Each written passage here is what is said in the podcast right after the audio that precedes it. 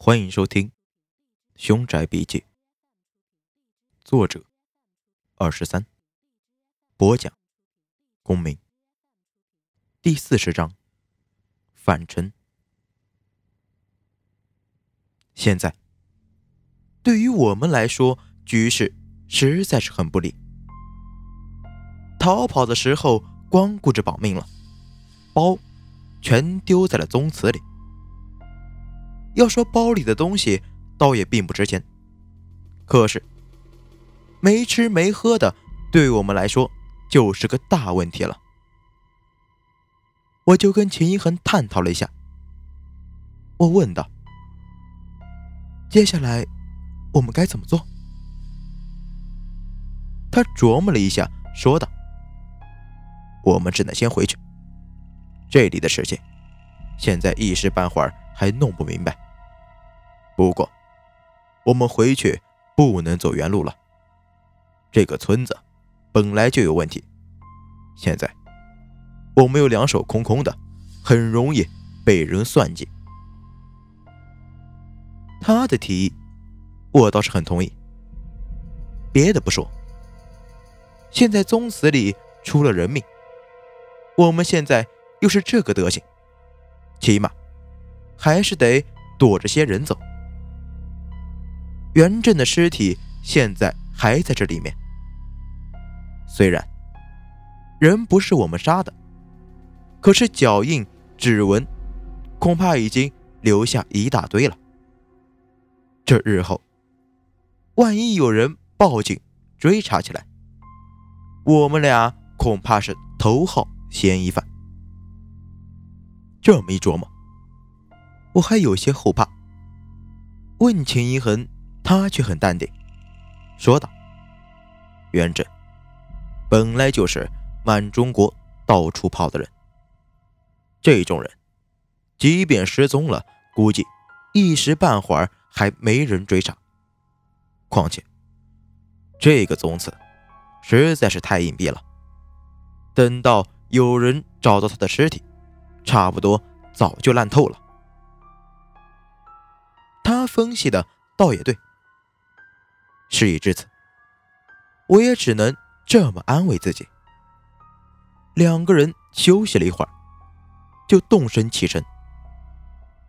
这一路的坎坷是不用说了，差不多一整天的时间都在走，而且人还饥肠辘辘的，对身体实在是个考验。幸好路上。经过了一片不大的果园，里面都是苹果树，也没见有人看管。苹果虽然还没熟透，但垫垫肚子还是可以的。我们不仅吃了不少，临走还摘了一些塞在了兜里。路途中，起初我跟秦一恒还能聊上几句，多半。都是我在问他一些我的疑虑，他翻过来绕过去，回答的就只有那么几句话。他说已经把他的分析在宗祠里告诉我了，剩下的他现在也琢磨不透。我看他的表情也不像是言不由衷，再加上。人已经很疲乏了，连嘴都懒得动了，也就没追问下去。但这一路上，我怎么想怎么觉得，秦一恒还是对我有所隐瞒。因为事实上，我们是没有必要非要来这里冒险找什么止步的，而他却好像是。铁了心似的。这一次，秦一恒却很意外的没有敷衍我，而是沉默了半晌，才告诉我：“这个事情，等我们回去休息好了才能告诉你。”他现在不愿讲，我也不能逼他，只能点头同意了。天快黑的时候，我们才走到了一个不知道是不是国道的公路上。包虽然丢了，幸好钱都是在贴身的兜里。我们拿了几百块钱，拦了一辆途经的运货大车，把我们捎到了附近的客运站。其实，开车的时间并不是很长，时间都耽搁在了等途经的车上了。本来，这穷乡僻野的就鲜有车经过，加上我们俩。现在的德行，也实在是吓人。好不容易等来了几辆，人家愣是不敢停。最后，还是用唾沫把脸上的血稍微擦下去了一些，才终于拦到了车。这么一折腾，到客运站的时候已经是深夜了。在客运站的小旅馆。过了一夜，第二天一早，我们才真正算上是踏上了返程。又折腾了几日，才终于折腾到家。路上的这几天，秦一恒都像是有心事，很少说话。他总是拿出既有墙上数字的本子，看着沉思。我不想打扰他，而且现在我也不想再掺和这件事了，只想好好休息休息，回家吃顿饭。此后，我跟秦一恒有一个多礼拜没有联系，唯一的一次通话，还是他专程打给我的，告诉我说。我去刘瘸子家看了，刘瘸子仿佛凭空消失了。他的家人也一直在苦苦寻找，寻人启事贴得满大街都是，却依旧没有刘瘸子的音信。挂了电话，我有一种说不出来的滋味。这倒不是因为刘瘸子的失踪，我甚至没有见过他。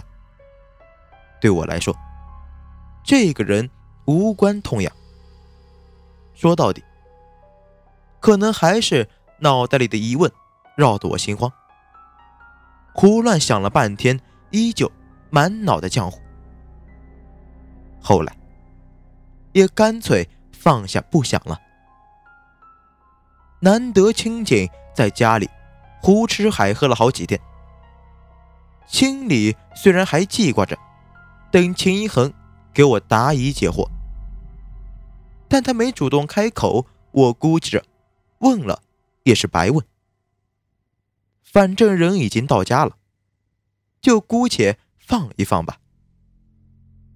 后来，我有一个不是特别远方的亲戚有求于我，我才把电话打给了秦一恒。这个亲戚。有一个特别要好的朋友，家里的宅子有些问题，七拐八拐的就联系到了我，希望我能带朋友过去给他看一看。我本来是想拒绝的，可是对方的态度特别诚恳，张口闭口的就给我戴高帽，说的我还挺不好意思的。后来寻思了一下，反正也许久未见秦一恒了，就叫那边先等一下，给他打了一个电话，问问他的意思。秦一恒倒是答应的挺痛快，第二天就来我家找我了。那个亲戚的朋友，他的宅子就在我们的凌晨。开车过去也就一个多小时。路上，我把对方转达给我的宅子概况跟秦一恒讲了一下。其实，说起来挺简单的。这个宅子根本不算是凶宅，因为寂静还住着人，而且里面也从来没有死过人。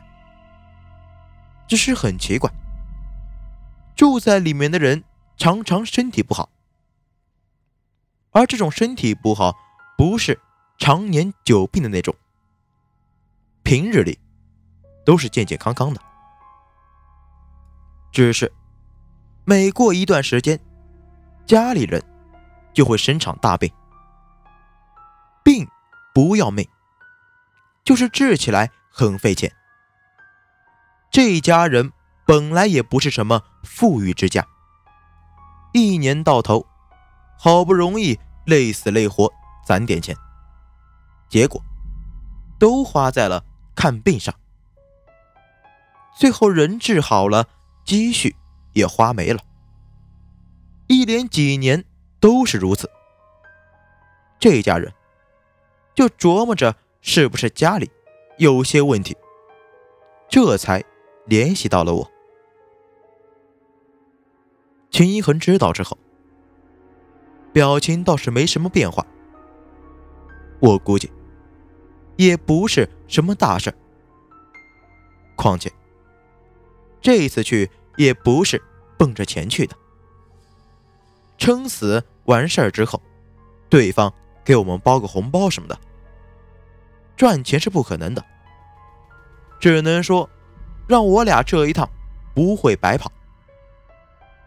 我也是这几天在家里待的实在憋闷，全当是变相散心了。反正到时候。忙活的还是秦一恒，一路无话。我们是中午吃过饭出发的，下午就到了。到的时候，这家人已经在楼下等着了。看见我们都是笑脸相迎的，我们也没有太多的寒暄，直奔了主题。当即就进了他们家，看了一圈。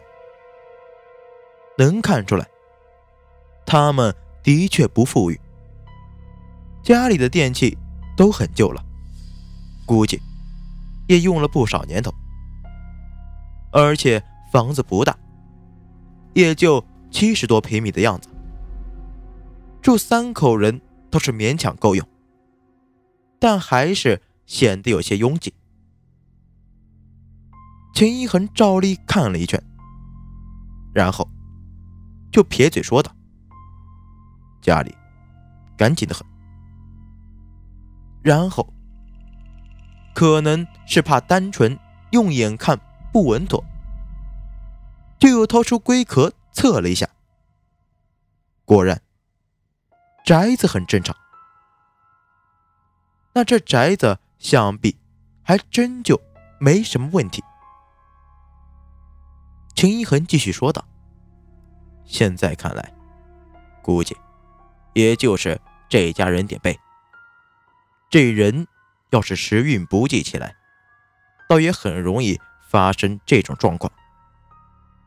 方术中，正所谓一命、二运、三风水。简而言之，就是列举了这三项对人生影响很大的原因。”这命是由天定的，想要逆天改命，实在是难之又难。所以，世人多半都会在后两项使劲。